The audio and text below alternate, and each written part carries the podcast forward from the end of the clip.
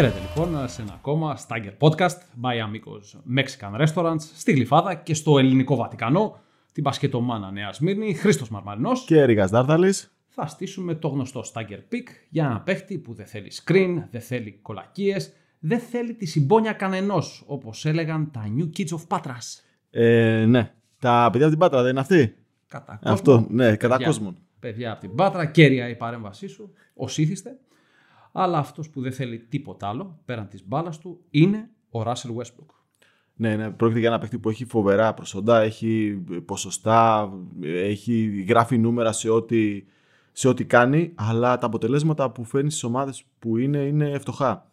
Θα εξηγήσουμε βέβαια για ποιο λόγο συμβαίνει αυτό. Δεν είναι αυτό που λένε η νέα γενιά haters, δεν είμαστε σε καμία περίπτωση haters ε, του Westbrook. Σεβόμαστε όλους τους παίκτες, ειδικά αστέρες ε, τόσο μεγάλοι ως, αυτόν, ως αυτός, αλλά πρέπει να εξηγήσουμε για ποιο λόγο δεν ε, ανταποκρίνεται στην, ε, στην νίκη. mm Εμείς είμαστε λάτρες όλων των ε, παιχτών του μπάσκετ. Εγώ ως δημοσιογράφος γιατί καταγράφω τα κατορθώματά τους και θαυμάζω τις ικανότητές τους, οι οποίες στην περίπτωση του Westbrook είναι σπάνιες.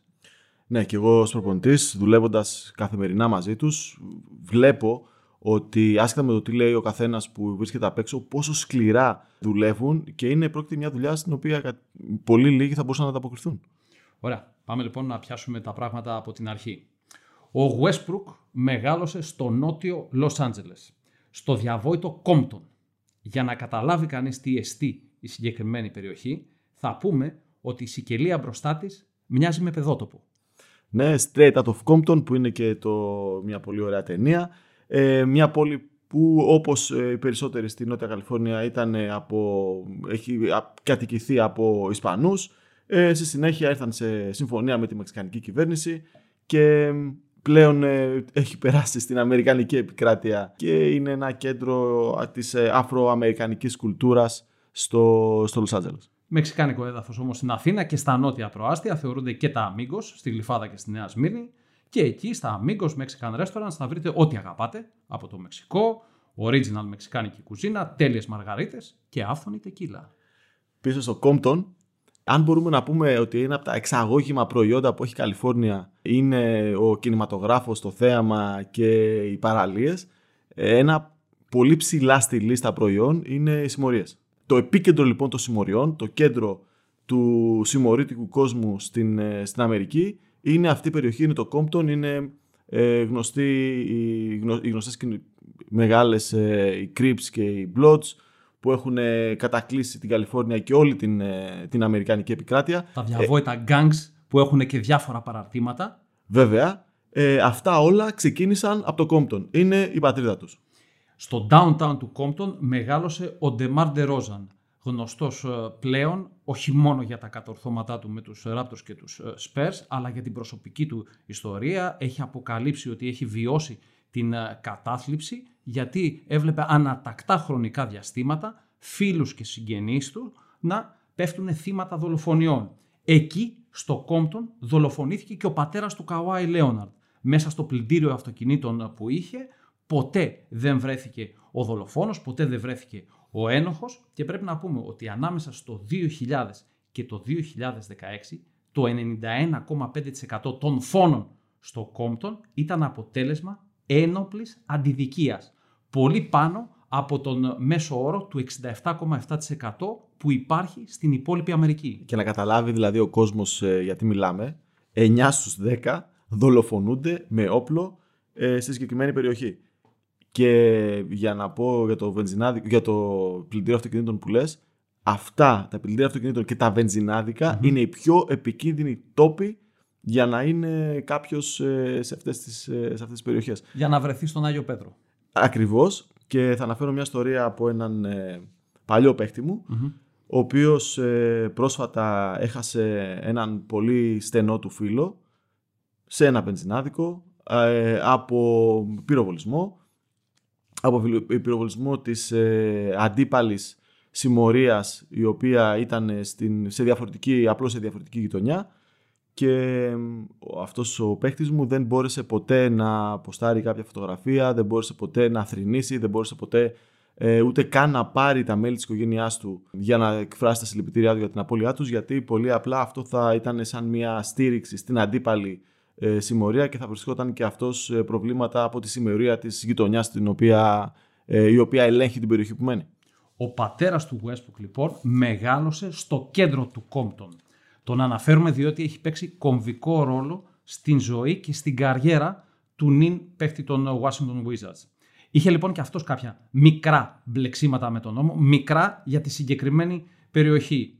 Είχε μπει στην ε, φυλακή για διακίνηση ναρκωτικών και στη συνέχεια όταν κατάφερε να βγει από το κελί 33 έβγαζε τα προστοζήν παίζοντας μονό με τους καλύτερους ε, pick-up παίχτες, έτσι λέγονται οι παίχτες που είναι καλοί στα μονά, στα playgrounds, στα ανοιχτά γήπεδα της Αμερικής.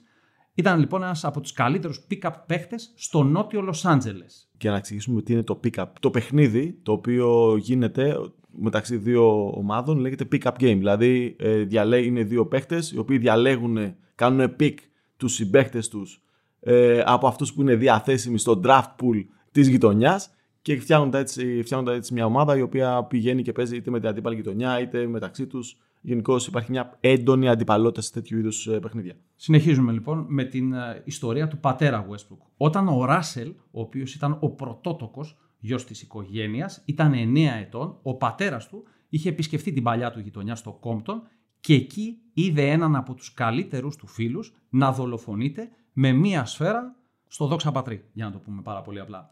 Ο πατέρας γύρισε τρέχοντας στο σπίτι της οικογένειας ε, Westbrook και από τότε είπε στα παιδιά, στον Ράσελ ε, και στον ε, μικρότερο δεύτερο γιο του, ότι δεν θα βγαίνουν έξω από το σπίτι, δεν θα κάνουν παρέα με τα υπόλοιπα παιδιά της γειτονιάς και τους είχε υπό αυστηρή επιτήρηση, τους πήγαινε μόνο σε γήπεδα μπάσκετ για να τους μαθαίνει τα μυστικά του αθλήματος. Καταρχάς είναι πάρα πολύ τυχερός ο Ράσελ Μπέρσκουκ, ο οποίος έχει τον πατέρα του στη ζωή του. Τα περισσότερα παιδιά, οι περισσότεροι παίχτες ε, που παίζουν στο υψηλότερο επίπεδο είναι παιδιά μονογονεϊκών οικογενειών, έχουν μεγαλώσει με την μητέρα τους, δεν έχουν γνωρίσει τον πατέρα τους, είτε λόγω ε, φυλακής, είτε λόγω εγκατάλειψης.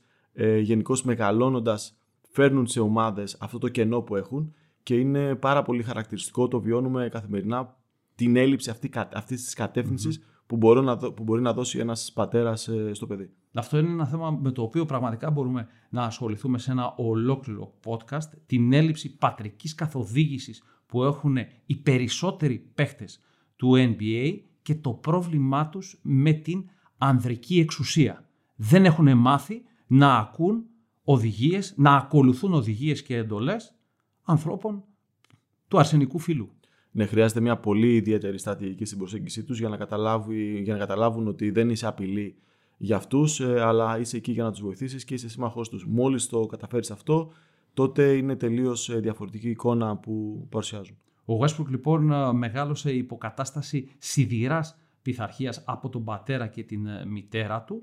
Αναφερθήκαμε στον χαμό ενός κολλητού του πατέρα του. Ο ίδιος έχασε και αυτός έναν πολύ καλό του φίλο, όχι όμως με τον τρόπο που αναφέραμε. Ο κολλητός του όταν ήταν στο γυμνάσιο ήταν ο Kelsey Bars, ένα παιδί που είχε μεγάλο ταλέντο, ταλέντο ακόμα και για να παίξει στο NBA, σε ένα μονό, σε ένα pick-up παιχνίδι, στα 15 του, κατέρευσε με τον Westbrook ε, συμπέχτη, οδηγήθηκε στο νοσοκομείο και εκεί απλά διαπιστώθηκε ο θάνατός του γιατί είχε πολύ μεγάλη καρδιά. Ο πατέρας του λοιπόν, ο πατέρας ε, του Westbrook ε, δεν τον άφησε να επηρεαστεί από αυτό το γεγονός. Όπως είπαμε, έβγαζε τα προστοζήν παίζοντας μονά, δίδασκε μπάσκετ σε κάποιους παίκτες. Ένας καλός παίκτης της περιοχής, ε, της νότιας περιοχής ε, του Λος Άντζελες ήταν ο Τόνι Μπλαντ. Τι έκανε ο μικρός δράσης τότε, στα 13-14 του, έδινε την μπάλα για δύο ώρες στο συγκεκριμένο παίχτη, ήταν το ball boy και όταν τελείωνε την προπόνηση ο πατέρας του με τον Τόνι Μπλαντ, έβαζε τον Ράσελ να παίζει μονό μαζί του. Έτσι γαλουχήθηκε με σκληρό τρόπο παίζοντας σε νεαρή ηλικία απέναντι σε παίχτες που ήταν μαθημένοι στους δρόμους και στη συνέχεια εξελίχθηκαν σε επαγγελματίες. Η μάνα του Westbrook, να πούμε ότι καθάριζε σπίτια, έκανε κάποιες μικροδουλειές, αλλά φρόντιζε πάντοτε να είναι διαβασμένη ο γιος της, ο Ράσελ και ο μικρότερος και να πηγαίνουν με φρεσκοσιδερωμένα ρούχα στο σχολείο. Είναι σαν να πηγαίνεις εβδομάδας μόδας, σε εβδομάδα μόδας στο Παρίσι. Ε, βέβαια, η αγάπη του για το ακριβό ντύσιμο δεν, είναι, δεν τον κάνει απαραίτητα και καλόγουστο. Είναι πάρα πολύ συνηθισμένο ανάμεσα σε αστέρες ε, του μπάσκετ και όχι μόνο και μέλη της ε, αφροαμερικανικής κοινότητας να θέλουν να κάνουν μια επίδειξη του πλούτου τους φορώντας ε, διάφορα ακριβά ρούχα. Για να αναφέρω το παράδειγμα της γνωριμίας μου τον Patrick Beverly την πρώτη που πήγα να πάμε για φαγητό στο ξενοδοχείο του, ε, καθίσαμε για φαγητό και προσπαθούσα να του εξηγήσω το ρόλο που θα έχει στην ομάδα, mm-hmm. πώς παίζουμε επίθεση, πώς παίζουμε άμυνα, πώς είναι η Ευρωλίγκα, πώς είναι το ελληνικό πρωτάθλημα. Και μετά την ομιλία αυτή, το πρώτο πράγμα που ρώτησε είναι αν υπάρχει μαγαζί με Louis Vuitton στην Αθήνα και που μπορεί να αγοράσει κάτι πάρα πολύ ακριβό, γιατί θεώρησε ότι ήταν μια τεράστια επιτυχία που κατάφερε να έρθει σε μια ομάδα στον Ολυμπιακό και ήθελε να το δείξει αυτό στους φίλους του ε, αγοράζοντας κάτι ακριβό. Βέβαια είχαμε και διάφορους άλλους παίκτες που σεβόντουσαν πάρα πολύ το παιχνίδι γι' αυτό λόγο ερχόντουσαν με κουστούμι στο γήπεδο, όπως ο Μαρκ Τζάξον για παράδειγμα. Και είναι μια, μια νοοτροπία την οποία πολλοί έχουν να σέβονται το περιβάλλον που βρίσκονται και να πηγαίνουν εκεί καλωτημένοι. Ο Μπέβερλ είναι ένα podcast μόνος του. Θα το κάνουμε. Ναι, πρέπει να γίνει. Έχει, έχει πάρα πολλή ιστορία. Έχει πάρα πολλή ιστορία. Ωραία. Και όπως είπες, επειδή παίρνουν ακριβά ρούχα, δεν πάει να πει ότι είναι και καλοντημένοι. Και εγώ πίνω τεκίλες και μαργαρίτες ε, στα αμίγκο, αλλά δεν πάει να πει ότι είμαι και κανένας κονουασέρα της ε, τεκίλας, όπως είναι οι bartenders των αμίγκο. Σωστά. Και πάλι πίσω στο θέμα μας, να μην φεύγουμε από τον ε, Russell Westbrook. Όπως ακριβώς τα ρούχα δεν κάνουν το μοντέλο, τα ράσα δεν κάνουν τον παπά.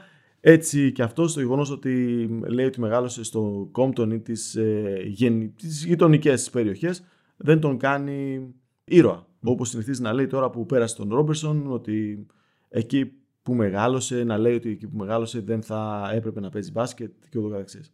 Αυτό νομίζω ότι, Χρήστο, είναι το πρόβλημα του Westbrook. Ότι προσαρμόζει κάποια πραγματικά γεγονότα στα μέτρα του και τα παρουσιάζει όπως ο ίδιος θέλει. Όπως για παράδειγμα ο Λεμπρόν που λέει για το Άκρον και νομίζω ότι είναι τα άσπρα χώματα του Οχάιο και είναι η δεύτερη μεγαλύτερη πόλη της συγκεκριμένης πολιτείας. Έχει ε, πληθυσμό 350.000 κατοίκων.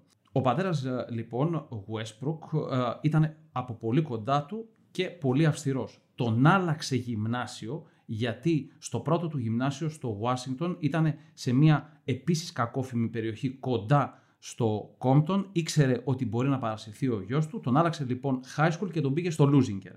Η μαμά του, ονόματι Σάνον Χόρτον, κρατούσε μέσα στο σπίτι τον Ράσελ σε ένα μικρό σπιτάκι με δύο υπνοδωμάτια. Μοιραζόταν το ίδιο δωμάτιο με τον αδελφό του τον Ρέιναρτ. Ο αδελφός του επίσης πολύ καλός μαθητής αλλά πολύ κοντός. Αν αναζητήσει κανείς τις ε, φωτογραφίες ε, στο διαδίκτυο θα δει την πολύ μεγάλη διαφορά ύψους που έχει με τον μεγαλύτερο Ράσελ. Ο αδελφός του λοιπόν έπαιξε φούτμπολ στο Central Oklahoma και σπούδασε δημοσιογραφία, broadcasting για την ακρίβεια. Και μέσα στα καθήκοντά του ήταν να του στέλνει κιόλας μηνύματα στα ημίχρονα των αγώνων. Συνάδελφός σου λοιπόν ο αδερφός του Ράσελ. Με την ευρεία, είναι συναδελφός μας. την ευρεία. Λοιπόν, είναι. Σε αυτές τις περιοχές είναι πολύ σημαντικό τα παιδιά να έχουν τους δύο γονείς. Είναι μια συνηθισμένη τακτική για κάποιες οικογένειες οι οποίες νοιάζονται πραγματικά για τον μέλλον των παιδιών τους να τους αλλάζουν σχολεία. Σε μια τέτοια περιοχή μεγάλωσε ο Πριτζέτ, ο παίχτη του Ιωνικού, ο οποίος μετά τον πυροβολισμό που δέχτηκε αναγκάστηκε ο πατέρας του να τους αλλάξει περιοχή από το Όκλαντ αυτή τη φορά, όχι από το Κόμπτον. Ε, αντίστοιχα. Εξήγησε λίγο την πολύ μεγάλη διαφορά ανάμεσα σε Όκλαντ και Σαν Φραντζίσκο που είναι δίπλα-δίπλα. Είναι ακριβώς η μέρα με τη νύχτα. Η, το Όκλαντ είναι μια φτωχή γειτονιά η οποία είναι φτιαγμένη από εργατικές κατοικίες, τα projects τα οποία τα λεγόμενα που είναι εκεί οικογένειες με πολύ χαμηλό εισόδημα και μεγάλη τάση στην βία και στην παραβατικότητα σε αντίθεση με το Σαν η οποία είναι μια περιοχή από, το πιο, από τις πιο ακριβές ε, στον πλανήτη. Αντίστοιχα, ε, συνέβη και σε άλλο παίχτη star της ομάδας, σε ομάδα Final Four στην Ευρωλίγα, ο οποίος ε, μετακόμισε από τον Bronx. Ε, δεν μετακόμισε από τον Bronx, άλλαξε σχολείο και πήγαινε σε ένα πάρα πολύ πλούσιο κομμάτι του, όπως το λένε στην περιοχή Upstate New York, ε, έξω από τα μητροπολιτικά όρια, δηλαδή στα προάστια, έξω από τα μητροπολιτικά όρια της ε, Νέας Υόρκης, μόνο και μόνο για να ξεφύγει από τον Bronx και να έχει μια ευκαιρία να μπορέσει να παίξει μπάσκετ σε επίπεδο έξω από τον έλεγχο των συμμοριών οι οποίες ε, λιμένονται τις περιοχές, τις φτωχές περιοχές της Αμερικής. Δεν έχουμε συνεννοηθεί γι' αυτό, δεν είναι στημένο. Νομίζω ότι τον ξέρω τον παίχτη και έχει περάσει από τα μέρη μας. Μόνο αυτή την επιβεβαίωση θέλω. Έχει περάσει από τα μέρη μας σε τρεις διαφορετικές ομάδες. Ωραία. Πάμε τώρα να ξεκινήσουμε το μπασκετικό κομμάτι της ε, πορείας, της διαδρομής ε, του Westbrook. Αναφερθήκαμε εκτενώς στον τρόπο με τον οποίο μεγάλωσε. Ο Westbrook όταν ξεκίνησε ως freshman στο high school, στην πρώτη ηλικίου δηλαδή, για να το πούμε απλά, ήταν λίγο πάνω από το 1,70 με πλατή ποδία, φορούσε size 13, δηλαδή νούμερο 47 παπούτσι και μέχρι την τρίτη του σεζόν ήταν αναπληρωματικός. Ο προπονητής του λεγόταν Reggie Morris και είχε πει ότι ήταν απελπιστικά άργος, αλλά με τρομερά μεγάλη καρδιά. Τον έβαζε να παίζει με τα center και στα εσωτερικά διπλά, αλλά και σε drills, σε ασκήσεις για τα rebound και αυτός έπαιρνε τα περισσότερα rebound, διότι ανέκαθεν είχε τρομερό wingspan, άνοιγμα χεριών και είχε πει ο προπονητής του ότι τέτοιου τύπου παίχτες είναι αυτοί που δεν φοβούνται μέλη συμμοριών. Να κάνω μια μικρή διόρθωση. Freshman στο high school δεν είναι ακριβώς η πρώτη ηλικίου, είναι η τρίτη γυμνασίου. Γιατί έχουν διαφορετικό σύστημα. Είναι τετραετέ το λύκειο στην Αμερική. Αλλά πέρα από αυτό, ε, ναι, το γεγονός ότι έχει πάρα πολύ μεγάλο wingspan και είναι, θέλει να πάρει την μπάλα, τον ε, καθιστά έναν κορυφαίο rebounder.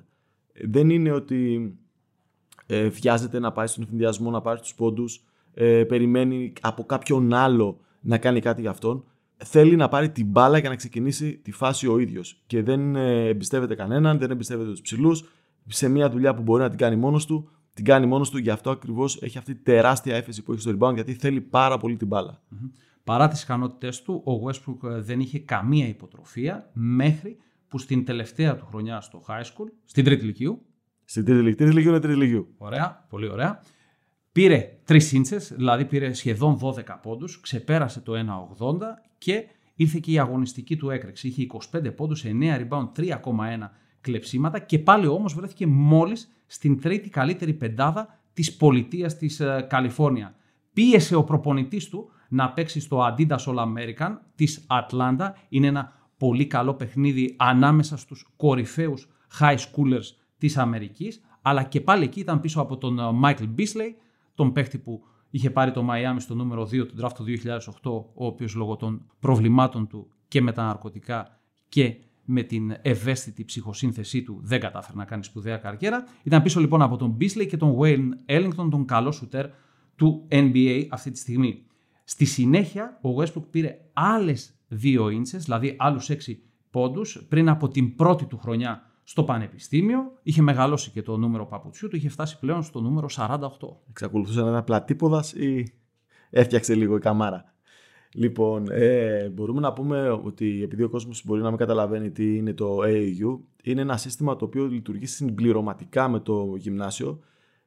Είναι ομάδες οι οποίες ε, κανονικά μπορεί να είναι από μια εκκλησία, από μια συνοικία, από μια ενορία, Πίσω από αυτές όμως, ε, κακά τα ψέματα, βρίσκονται κορυφαίες αθλητικές εταιρείες που πληρώνουν προπονητές για να μαζεύουν παιδιά τα οποία είναι ικανά, δηλαδή δύο-τρεις καλύτερους παίχτες από κάθε κολέγιο, από κάθε, συγγνώμη, από κάθε γυμνάσιο ε, της περιοχής. Και ουσιαστικά μέσα από αυτά τα τουρνουά που κάνουν τα καλοκαιρινά είναι ένα πολύ καλή, μια πολύ καλή ε, μέθοδος για να επιδείξουν ε, τα ταλέντα τους ε, στους προπονητές του κολεγίου και από εκεί και πέρα στη συνέχεια να γίνουν ε, οι διάφορες προτάσεις ε, που γίνονται.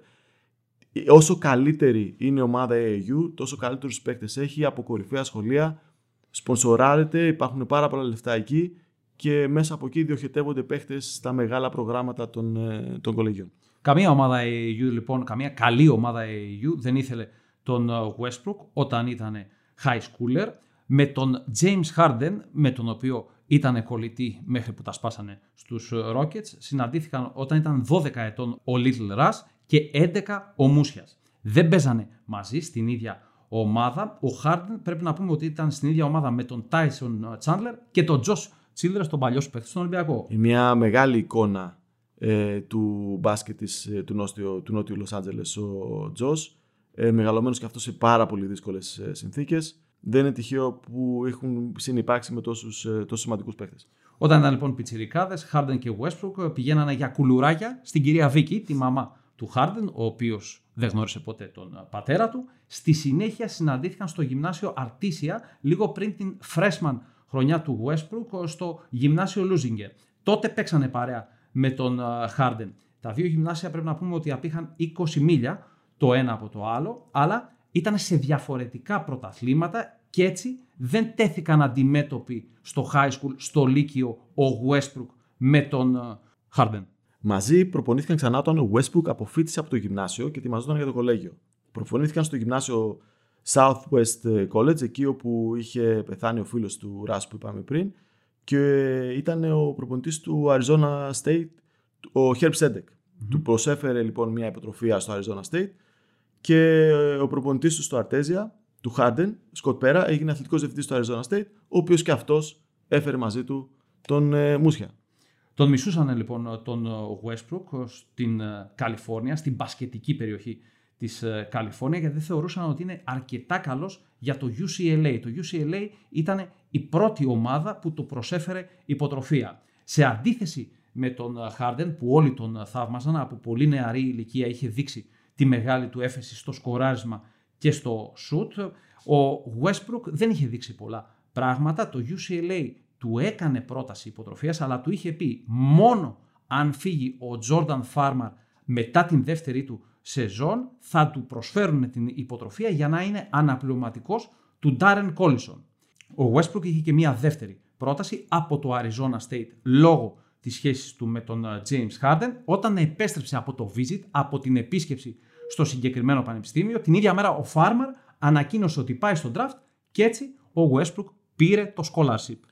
Και κάπως έτσι δημιουργήθηκε η μεγάλη φιλία Westbrook-Harden, αυτή η σύνδεση που τους ε, ακολουθούσε σε όλα αυτά τα χρόνια και χάλασε σε λιγότερο από ένα χρόνο, σε λιγότερο από μία σεζόν στο, στο Houston. Όταν έγινε draft λοιπόν ο Ρας, είχε πάει road trip ταξίδι με το αυτοκίνητο. Μαζί, ε, είχαν πάει μαζί από το Phoenix στο Hollywood για να γίνει το, draft το λεγόμενο draft party εκεί που γίνεται χαμός σε διάφορα nightclub. Και μετά κάθε χρόνο βρίσκονταν μαζί στα γενέθλια του Harden. Ήταν, παρόλο που δεν είχαν παίξει τότε μαζί, ήταν πάρα πολύ, πάρα πολύ κοντά. Πολύ σημαντικό στοιχείο σε αυτό το podcast και γενικότερα για το μπάσκετ είναι ότι έχω γεννηθεί την ίδια μέρα με τον Harden. 26 Αυγούστου. Είναι η γιορτή της κόρης μου. Μοναδικός τρίαμβο, έτσι. Ναι, τρία στα τρία. Πάρα πολύ ωραία. Να πούμε ότι άλλα εξέχοντα μέλη της μπασκετικής ε, κοινότητας ε, σε μια τελείως αδιάφορη πληροφορία είναι ο Ανδρέας Λιανδάκη, ο Μανώλης Παπαμακάριος, ο Σταύρος Ελληνιάδης. Όλοι έχουμε γεννηθεί 26 Αυγούστου. Κάποιος Σάσα Τζόρτζεβιτς. Εντάξει, όχι τόσο γνωστός όσο εμείς. Πάμε σε λιγότερο σοβαρά ζητήματα και να σταθούμε στην πολύ μεγάλη διαφορά που υπάρχει στην προσέγγιση Harden και Westbrook. Ο ένας είναι το μεγαλύτερο party animal που υπάρχει, ο James Harden. Ο άλλος είναι υπόδειγμα αθλητή, ο Westbrook. Η ρουτίνα του πριν από τα παιχνίδια πρέπει να διδάσκεται σε όλους τους επαγγελματίες μπασκετμπολίστες. Ποια είναι η διαφορά όμως; Ο ένας, ο Harden, υπό οποιαδήποτε συνθήκη θα περάσει μέσα στο παρκέ και θα παίξει. Ο Westbrook, αν δεν ακολουθήσει τη ρουτίνα του, δεν θα παίξει. Και θα αναφέρω ένα χαρακτηριστικό παράδειγμα. Στις 24 Φεβρουαρίου του 2020 ήταν η κηδεία του Kobe Bryant. Και οι δύο παίχτες, τότε συμπαίχτες στους ε, Rockets, ο Westbrook με τον ε, Harden, πήραν το ιδιωτικό τους αεροπλανάκι, παρέα με τον κολαούζο PJ Tucker, ο οποίος κολλάει με τους πάντες, και πήγανε στο Los Angeles για να δώσουν το παρόν. Την επόμενη μέρα πάλι πήρανε την ιδιωτική τους πτήση και ταξίδεψαν στο Houston. Ο Harden μαζί με τον Tucker έπαιξαν κανονικά απέναντι στους Knicks. Ο Harden έβαλε 37 πόντους. Ο Westbrook δεν έπαιξε ποτέ. Γιατί δεν είχε ακολουθήσει τη ρουτίνα του πριν από το match. Και εσύ λοιπόν ως προπονητής, θα ήθελα να σε ρωτήσω τι προτιμάς από τα δύο; Προπονητικά, αν με ρωτήσεις και για όσα παιδιά ακούνε ε, το podcast αυτή τη στιγμή, το σωστό είναι αυτό που κάνει ο, ο Westbrook. Πρέπει να κάνεις την προπόνησή σου, πρέπει να είσαι έτοιμος 100% για να μπορέσεις να μπεις στο γήπεδο. Κάποιοι παίχτες έχουν την ικανότητα να κάνουν αυτό που κάνει ο Harden. Δηλαδή, χωρίς προπόνηση, με ταλαιπωρία, ε, με συναισθηματική φόρτιση, με χίλια δυο τα οποία ακολούθησαν αυτής της διαδικασίας, είναι ικανός να μπει μέσα, να τα ξεχάσει, να παίξει και να αποδώσει. Δεν μπορούν να το κάνουν όλοι αυτό. Και αυτό που θα συνιστούσα και αυτό που θα προτιμούσα είναι να κάνει ο παίχτη αυτό το οποίο αισθάνεται άνετα με τον, ε, με τον εαυτό του. Αν δηλαδή είναι σαν το Westbrook, ο οποίος δεν αισθανόταν άνετα 100%, θα το προτιμούσα να μην ε, έπαιζε όπως και αυτό έκανε. Μάλιστα. Επιστρέφουμε στην κολεγιακή θητεία του Westbrook. Στην πρώτη του χρονιά δεν έπαιζε πολύ, αλλά ένα στοιχείο που άλλαξε την ζωή και στη συνέχεια την καριέρα του ήταν ότι γνώρισε την Νίνα Έρλ. Ήταν το κορίτσι του, ήταν η κοπέλα του, η οποία επίσης έπαιζε μπάσκετ στο UCLA, ήταν freshman και μάλιστα είχε και ίδια α, στοιχεία στο παιχνίδι της με τον μετέπειτα σύζυγό της. Ήταν πάρα πολύ γρήγορη, έγραφε το scouting report, έβαζε πολλά καλάθια στο transition. Εκεί λοιπόν ο Westbrook δεν ακολούθησε τη συνηθισμένη φοιτητική ζωή στα κάμπους, θα μας δώσει μερικές λεπτομέρειες στη συνέχεια, αλλά έδεσε μαζί με την Νίνα, πήγαινε και έβλεπε τους αγώνες της και όταν δεν έπαιζαν παρέα, τότε περνούσαν χρόνο μαζί. Ε, όταν εννοείς την ε, φοιτητική ζωή στο κάμπους, εννοείς φυσικά το να μαζεύονται η ομάδα του μπάσκετ που συνήθως παίζουν μαζί, οι 3, 4, 5 από αυτούς και να κάνουν διάφορα καφριλίκια και να είναι εξέλεγκτοι, γιατί πραγματικά είναι πολύ μεγάλο το επίπεδο της ε, αναγνωρισιμότητας και το στάντομ που έχουν αυτοί οι παίχτες, την ικανότητα να είναι τόσο προβεβλημένοι σε μια κοινότητα όπως είναι η πανεπιστημιακή, ε, είναι πραγματικά θεοί ανάμεσα στα παιδιά, οπότε έχουν το δικαίωμα και να κάνουν οτιδήποτε και να ε, μην τους προσάπτει κανείς τίποτα. Πολλοί λοιπόν παρασύρονται. Είναι πάρα πολύ ελκυστική, ελκυστικός αυτός ο τρόπος ζωής και αυτό φυσικά προσελκύει και ανθρώπους στη ζωή σου οι οποίοι μπορεί να μην είναι σωστοί, είτε είναι φίλοι, είτε είναι σύντροφοι που έρχονται μόνο και μόνο για να πάρουν λίγο από αυτήν την ε, αστερόσκονη που μπορεί να έχει κάποιος μαζί του. Και αυτό πολλές φορές βλέπουμε παιδιά να κάνουν λάθη που τους ε, ακολουθούν για μια ζωή όπως είναι πολλές φορές να μπλέκουν με τον νόμο, ε, ανεπιθύμητες εγκυμοσύνες και διάφορα τέτοια ζητήματα τα οποία δεν θα το έκαναν αν ήταν σε ένα διαφορετικό περιβάλλον. Ο Westbrook λοιπόν ήταν σωστός και τυχερός και σε αυτό το κομμάτι. Επέλεξε από πολύ νωρίς ε, την ε, σύζυγό του, με την οποία είναι μαζί έως τώρα. Έχουν τρία παιδάκια. Τον ε, πρωτότοκο γιο τους, τον Νόα, ο οποίος γεννήθηκε το Μάιο του 2017. Στη συνέχεια απέκτησαν και δίδυμες κόρες. Η γυναίκα του δεν ανακατεύεται πολύ στα μπασκετικά ζητήματα, που και που κάνει κανένα tweet με το οποίο σχολιάζει, επικρίνει τους επικριτές της, του συζύγου της. Το βρήκαμε το άρθρο, ωραία. Αλλά γενικά είναι μακριά από τις εξελίξεις. Έχει ένα δικό της μαγαζί με δώρα για παιδιά. Σε αυτό το μαγαζί κάνουν και ειδικά μαθήματα για νέους γονείς. Ήταν η πρώτη θετική επιρροή που είχε στο κολέγιο. Η δεύτερη είχε να κάνει με τον Λουκ Εμπά τον Καμερουνέζο, ο οποίος στη συνέχεια ανακάλυψε τον Ζωέλ Embiid. Ήταν συμπαίχτης στην freshman χρονιά του Westbrook ε, μαζί του στο κολέγιο, στο UCLA. Τον σύστησε στην αμερικάνικη hip hop και στα καυτερά πιάτα του Καμερούν. Ωραία καυτερά πιάτα έχει και μεξικάνικη κουζίνα των Amigos που σας συνιστούμε να δοκιμάσετε αν είστε fan των Spicy. Δωμάτιο στο UCLA ήταν με τον Άρον Αφλάλο, τον καλό guard στη συνέχεια των Knicks, τον Orlando Magic και διάφορων άλλων ομάδων. Ο Westbrook δεν ήταν κακός μαθητής, αντίθετα είχε μεγάλο ενδιαφέρον για την αμερικάνικη pop κουλτούρα. Την ίδια στιγμή δεν ήταν ένας ε, παίχτης που είχε ως πρότυπο κάποιον άλλον Αφροαμερικανό με τεράστια αθλητικά προσόντα. Αγαπημένος του παίχτης ήταν ο Πάου Γκαζόλ. Βέβαια, στην freshman του χρονιά έκανε πολλά τεχνικά λάθη. Το πιο χαρακτηριστικό ήταν ότι αντί να γυρίζει πίσω στην ε, transition άμυνα, πήγαινε για επιθετικά. Και επίσης είχε αρκετές προστριβές με τον ε, προπονητή του, διότι είχε μόλις 9 λεπτά μέσης ε, συμμετοχής, έβαζε 3,4 πόντους και είχε κάτω από ένα rebound και μία assist μέσω όρο. Τότε αστέρας του UCLA ήταν ο Kevin Love, ο οποίος μετά τη freshman χρονιά του έγινε uh, draft και έγινε draft στην λοταρία από την Μινεσότα. Το καλοκαίρι ανάμεσα στην πρώτη και την δεύτερη του χρονιά στο UCLA, ο Westbrook έγινε άντρας. Γιατί; Γιατί πήγαινε και έπαιζε μονά με τον Kobe Bryant, τον Kevin Garnett, τον Carmelo Anthony και ένα παράδοξο στοιχείο είναι ότι οι προπονητές στο ίδιο το πανεπιστήμιό του δεν επιτρεπόταν να δουν αυτά τα μονά, δεν επιτρεπόταν να δουν αυτές τις προπονήσεις. Καταρχήν στα κολέγια υπάρχουν τεράστιοι περιορισμοί. Ε, πάρα πολλοί κανόνες, ε, πάρα, ε, είναι ένας βοηθός ουσιαστικά ο οποίος είναι αποσχολημένος μόνο με το να τηρεί, να κάνει σίγουρο ότι τηρούνται όλες οι κανόνες του, του κολεγίου. Ο αθλητικός διευθυντής παρακολουθεί σαν detective πάνω από τα, από τα κεφάλια του προπονητικού staff για να δει ότι τηρούνται όλα σωστά. Οι τιμωρίες πέφτουν σύννεφο Και είναι, υπάρχουν πάρα πολλοί, υπάρχει μεγάλος περιορισμός στις ώρες των προπονήσεων. Γι' αυτό πολλοί θα κάνουν μόνο απόγευμα ή θα κάνουν νωρίς πριν αρχίσουν τα πανεπιστήματα. Δηλαδή, όσο υπάρχει μαθήματα, δεν επιτρέπονται να είναι προπονήσεις.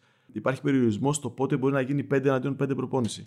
Υπάρχει περιορισμός στο ποιος μπορεί να δει την προπόνηση και πώς μπορείς να παρέμβεις ε, στην προπόνηση. Πράγματα τα οποία εμείς τα θεωρούμε πάρα πολύ φυσιολογικά, να κάνεις μια διπλή προπόνηση για παράδειγμα, όταν είσαι σε μια νεαρή ηλικία ή να έχεις τον προπονητή σου να σε βελτιώσει ατομικά, δεν γίνονται. Προσπαθούν να σκαρφιστούν διάφορα πράγματα οι προπονητές του κολεγίου με το να μεταμφιέσουν ε, ένα προπονητή σε φροντιστή για να μπορεί να τους παρακολουθεί ενώ τους δίνει τα νερά. έχουν γίνει διάφορα τέτοια πράγματα.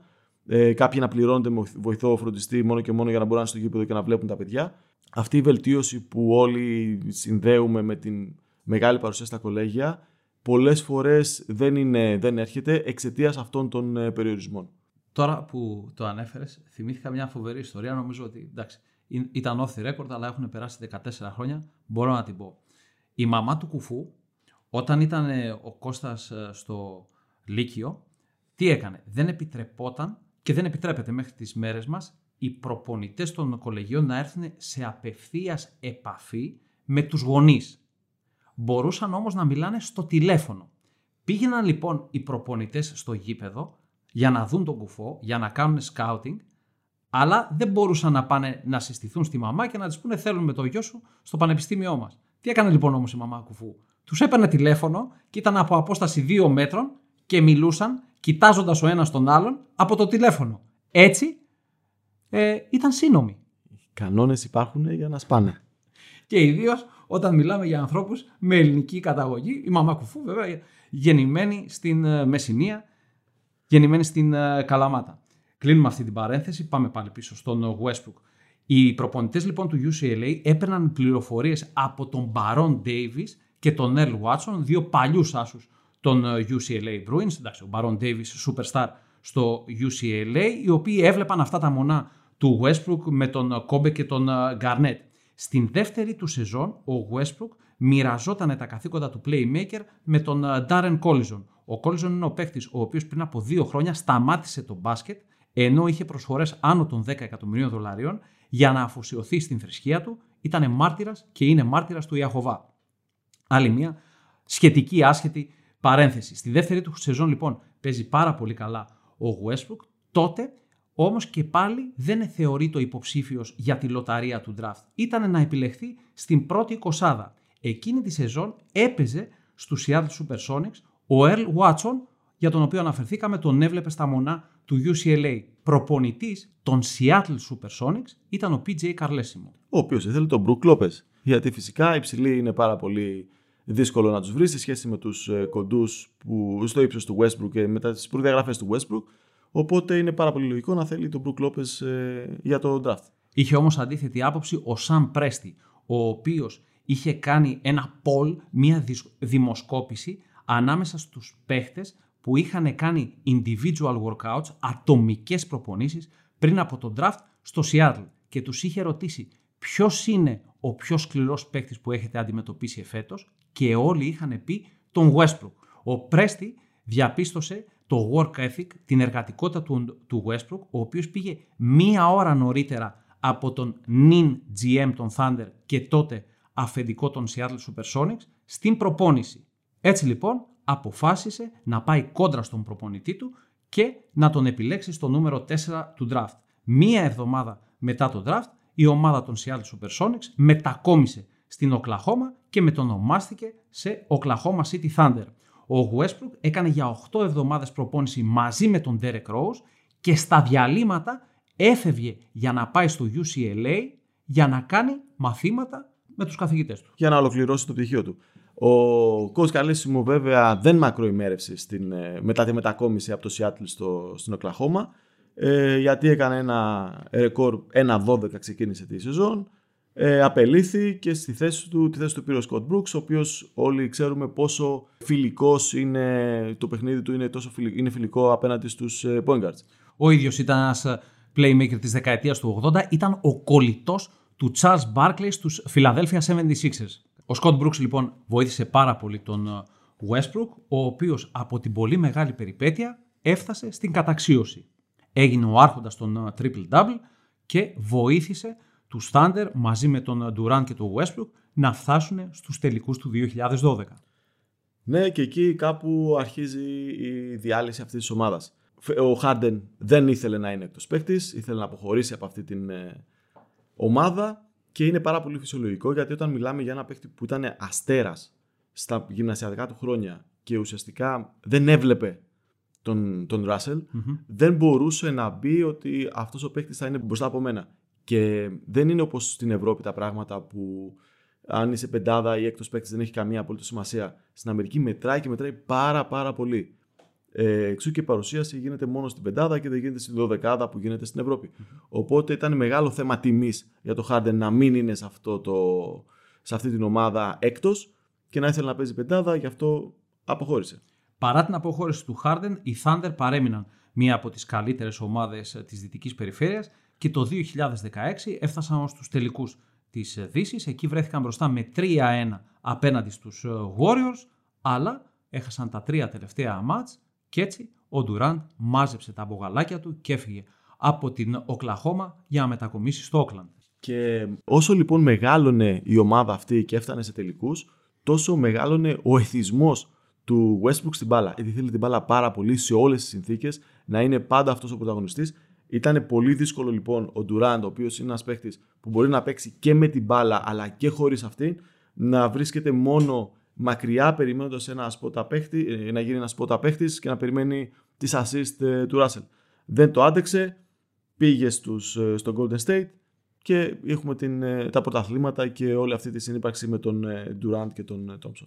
Ο Ράσελ λοιπόν με το σπαθί του είχε φτάσει να γίνει superstar, αλλά είχε εκνευρίσει τους πάντες στην Οκλαχώμα με την ξεροκεφαλιά του. Στις προπονήσεις θα είχε τη δική του άποψη, θα διαφωνούσε με τους προπονητές, θα διαφωνούσε μαζί τους ακόμα και στα video session. Ναι, γιατί είχε άποψη. Είχε άποψη ε, για ό,τι χρειάζονταν να γίνει στο γήπεδο, εκτός από αυτά που έκανε αυτός. Γιατί αυτός δεν άλλαζε ποτέ τη γραμμή του, έπρεπε όλοι οι άλλοι να προσαρμοστούν πάνω του, αυτός ήθελε να κάνει τα σουτάκια μέσα απόσταση τα οποία είναι χαμηλού ποσοστού και για αυτόν κυρίως επειδή δεν είναι τόσο ψηλός, είναι κυρίως contested. Πάντα υπάρχει κάποιος ψηλότερος από αυτόν ο οποίος θα του δυσκολέψει το, το release. Δεν είναι σουτέρ.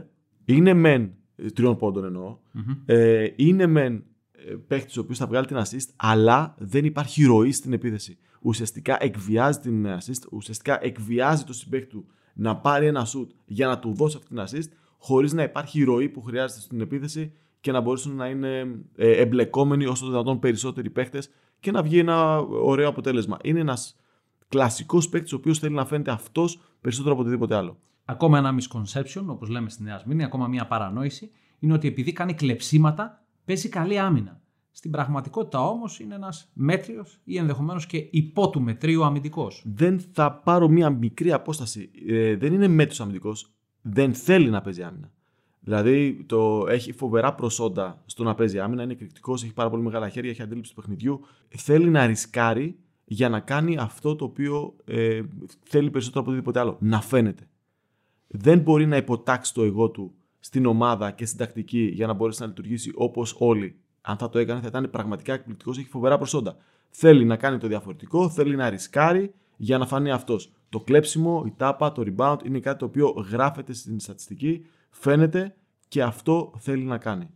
Αποτυγχάνει στην Οκλαχώμα και το σχήμα με τον Πολ Τζόρτζ και τον ε, Καρμέλο Άντωνη.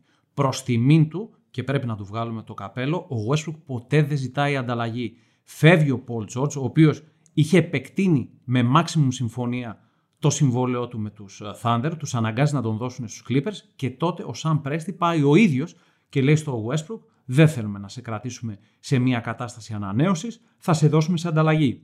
Τον στέλνει στο Houston αφού ήθελε να ξαναβρεθεί με τον ε, James Harden και εκεί αποτυγχάνει πλήρως. Ήταν παταγώδης αποτυχία γιατί ούτε ο ένας ούτε ο άλλος ήθελε να κάνει ένα βήμα πίσω για να μπορέσει να λειτουργήσει αυτή η ομάδα και με τους δύο μαζί. Ήταν χαρακτηριστικό το, τα παραδείγματα που έχουμε, χαρακτηριστικά τα παραδείγματα που έχουμε με τον ε, Harden ουσιαστικά να σαμποτάρει το spacing της ομάδας όταν ο Westbrook είχε την μπάλα, μην ε, μπαίνοντας σε μια θέση σποτά για το σούτ, αλλά καθό, καθόταν 10 μέτρα μακριά από το καλάθι και δεν έκανε απόλυτος τίποτα. Αντίστοιχα, ο Westbrook όταν Ο Χάρντεν έκανε τις γνωστές του εφορμήσεις και τα ένα εναντίον ενός. Δεν είχε καμία απολύτω συμμετοχή ε, σε οτιδήποτε γινόταν στην επίθεση. Αδιαφορούσε, ούτε καν θα πήγαινε στο rebound. Γενικώς ε, ο ένας δεν προσαρμόστηκε ποτέ στο παιχνίδι του άλλου. Φτάνουμε στη φούσκα του Ορλάντο, είναι τραυματίας ο Westbrook. Αποκλείονται από τον πρώτο γύρο οι Rockets και στη συνέχεια διαλύονται. Και φέτος το ίδιο σκηνικό με τους Wizards. Δίπλα σε έναν άλλον superstar, τον Bradley Bill, πάλι ξεκίνησε η σεζόν, ήταν τραυματίας, την ολοκλήρωσε τραυματίας, το πουλάει αυτό συνεχώς ο Westbrook ότι εγώ παίζω τραυματίας, όμως και πάλι η κατάσταση δεν είναι ακριβώς έτσι. Δεν είναι ο ήρωας που αυτό παρουσιάζεται και αυτό προσδιορίζεται. Είναι ένας παίκτης ο οποίος είναι τόσο μέσα στη φήμη και τόσο μέσα σε αυτό το προφίλ που έχει δημιουργήσει που πραγματικά δεν μπορεί να κάνει το βήμα παραπάνω, να φύγει από αυτήν την ε, ζώνη άνεσης στην οποία βρίσκεται για να μπορέσει να δείξει πραγματικά το ταλέντο του, το οποίο είναι πάρα πολύ μεγάλο. Θέλει, είναι εθισμένος με την προσοχή. Θέλει όλοι να τον προσέχουν, να λένε τι ωραία που παίζει ο Westbrook, τι ωραία που κάνει τα triple double, τι ωραία που είναι τραυματίας. Οι άλλοι δεν το στηρίζουν, γιατί αν το στήριζαν θα είχε πάρει και πέντε πρωταθλήματα μέχρι τώρα. Δεν το έχει κάνει και κυρίως μέσα σε αυτή τη διαδικασία δεν έχει αλλάξει τον εαυτό του. Θα έπρεπε να μεταβάλει λίγο το παιχνίδι του, να παίζει με λιγότερο usage, να παίζει με λιγότερες κατοχές, να είναι πιο ουσιαστικός αυτό που θέλει να κάνει, να είναι πιο υποστηρικτικός στα μέλη που έχει δίπλα του, για να μπορέσει να δέσει η ομάδα, γιατί κακά τα ψέματα κερδίζουν οι ομάδες, όχι αστέρες. Και μέσα σε όλα, ο Westbrook έχει τσακωθεί και με αρκετούς Αμερικανούς ε, δημοσιογράφους. Πιο χαρακτηριστική είναι η κόντρα του με έναν ρεπόρτερ των Thunder, τον ε, Barry Tremel, τον οποίο έκαιγε εντός εισαγωγικών, του έκανε σαμποτάζ για έναν ολόκληρο χρόνο. Του έκανε πολύ νορμάλ ερωτήσεις και επειδή δεν τον θεωρούσε φίλο του ή δεν του άρεσε η κριτική που του ασκούσε, έλεγε συνεχώς next question. Ο δημοσιογράφος με πολύ μεγάλη υπομονή και με πολύ μεγάλο σεβασμό επέμενε στις ερωτήσεις του. Παρ' όλα αυτά, πάντοτε έπαιρνε την ίδια απάντηση. Next question. Σε θέματα δημοσιογραφικά δεν θα μπλεχτώ, σε κόντρες τέτοιες δεν θα μπλεχτώ. Θα προτιμήσω να ρίξω μια ματιά στον online κατάλογο των Amigos, στο amigos.gr, για να δούμε τι θα φάμε το βράδυ. Πολύ ωραία. Αυτή ήταν λοιπόν η ιστορία του Russell Westbrook. Εξηγήσαμε ότι δεν είμαστε σε καμία περίπτωση haters, έχει εκπληκτικά προσόντα, απλά του ασκούμε κριτική γιατί δεν μπορεί να προσαρμόσει τα εκπληκτικά προσόντα του για το καλό της ομάδας του. Είναι κρίμα παίχτες ε, σαν το Westbrook να μην, είναι, να μην ηγούνται μιας προσπάθειας για πρωτάθλημα αλλά να προσπαθούν να παίζουν με ατομικό τρόπο για να δείξουν τον εαυτό τους περισσότερο από οτιδήποτε άλλο. Το μπάσκετ είναι ένα ομαδικό άθλημα. Όλοι αυτοί που μας βλέπουν, όλα τα νέα παιδιά που μας ακούν, θα πρέπει να έχουν αυτό στο μυαλό τους. Στο τέλος, κερδίζει η ομάδα.